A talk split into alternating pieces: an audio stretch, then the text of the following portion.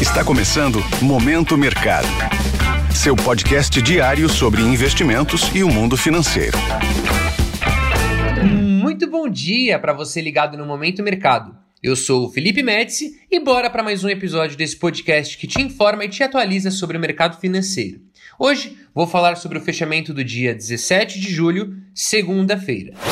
Cenário internacional. No mercado internacional, o dia foi de fechamentos mistos. No velho continente, as bolsas fecharam sem direção única depois da divulgação do PIB chinês do segundo trimestre de 2023, que frustrou as expectativas dos investidores, que temem sobre a recuperação econômica do gigante asiático. O PIB chinês cresceu 6,3% no segundo trimestre deste ano, na comparação anual, aquém da expectativa do mercado de alta de 6,9%. Já nos Estados Unidos, prevaleceu a ideia da firmeza das pressões deflacionárias, com o crescimento chinês aquém do esperado e com a queda dos preços das commodities, fortalecendo a perspectiva de que o Fed pode possivelmente pausar as elevações de juros após a reunião de julho. Assim, em Nova York, os agentes buscaram risco e os três principais índices acionários fecharam no terreno positivo.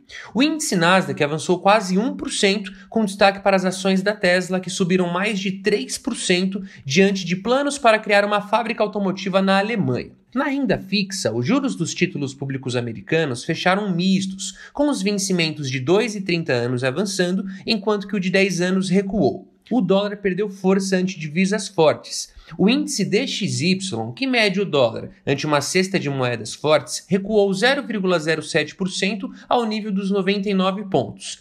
Destaque para o euro, que ganhou força após comentários de dirigentes do Banco Central Europeu sobre a persistência da inflação local que requer juros mais altos.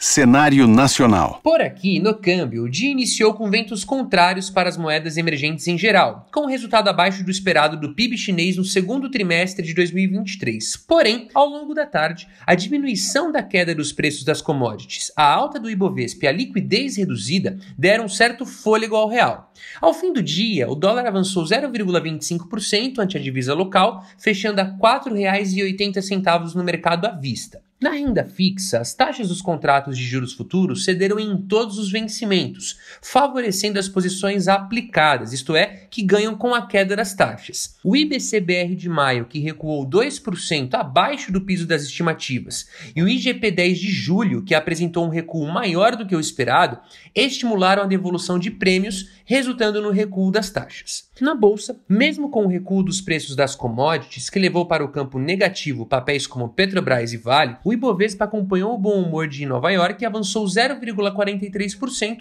ao nível dos 118 mil pontos, amparado pelo setor de bancos, que foi influenciado pelo bom início de temporada de resultados trimestrais de instituições financeiras nos Estados Unidos. Desta forma, as posições compradas no principal índice de ações da bolsa local, ou seja, que acreditam em sua alta, foram favorecidas.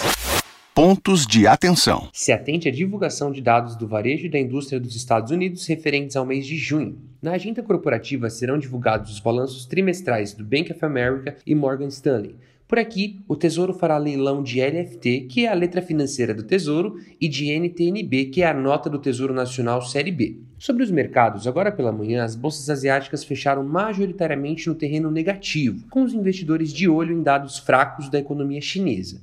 As bolsas europeias abriram mistas e os futuros de Nova York operam estáveis, com os agentes à espera de balanços corporativos e indicadores da economia norte-americana. Desta forma, termina o Momento Mercado de hoje. Agradeço a sua audiência e um excelente dia. Valeu! Esse foi o Momento Mercado com o Bradesco.